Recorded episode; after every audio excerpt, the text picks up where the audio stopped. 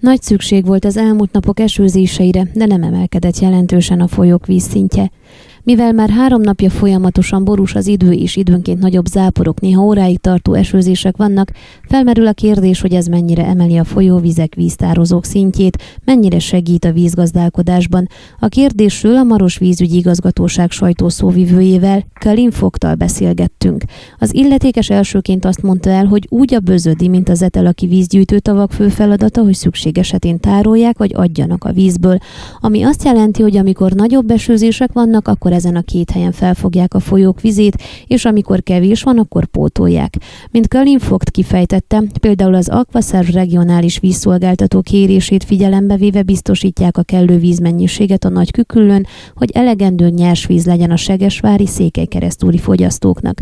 Ha most a konkrét adatokat nézzük, akkor az elmúlt 24 órában az etalaki víztározóban 1 cm-rel csökkent a vízmennyiség, míg a bözödítóban változatlan, ez utóbbi helyen 11.800 köbméter vizet tárolunk. A rendelkezésünkre álló vízmennyiséggel úgy próbálunk meggazdálkodni, hogy kár sehol ne keletkezzen, de hiány se legyen részletezte. Ami az elmúlt napokban lezódult csapadékot illeti, Kalin Fogt első körben arról beszélt, hogy mivel hosszú ideig nem volt nagyobb mennyiségű csapadék, a mostani esők egy részét elnyeli a föld, az erdők, így azokon a vidékeken is, ahol rövid időn belül nagyobb mennyiség zúdult le, nem biztos, hogy ez jelentős eltéréseket károkat okoz a folyók vízállásában. Ami az elmúlt 24 órában a földre kerülő vízmennyiséget illeti, Maros megyében mezőbándon volt a legtöbb eső, ott négyzetméterenként 44 liter csapadékot mértek, Erdőszengyelben 27 litert négyzetméterenként, míg a másik véglet Segesvár volt, ahol egyáltalán nem esett. Marosvásárhelyen az elmúlt napok esőzése nyomán a Maros folyó vízszintje 7 cm-rel emelkedett.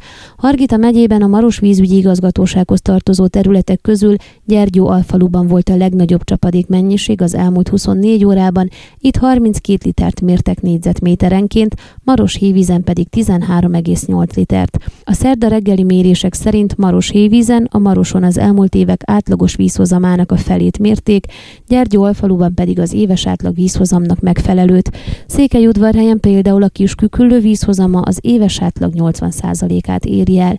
Kalin Fogt azt is elmondta, hogy amikor a meteorológusok narancsárga vihariasztást adnak ki, akkor a vízügyesek sárga figyelmeztetést szoktak, felhívva a figyelmet arra, hogy lehet lehetséges, hogy a nagy esőzések következtében áradások történhetnek. Legtöbbször a lezúduló esőmennyiség nem okoz gondot, vagy ha igen, akkor leginkább a rosszul méretezett, ki nem takarított sáncoknál, átereszeknél. Ön a Székelyhon aktuális podcastjét hallgatta. Amennyiben nem akar lemaradni a régió életéről a jövőben sem, akkor iratkozzon fel a csatornára, vagy keresse podcast műsorainkat a székelyhon.pro portálon.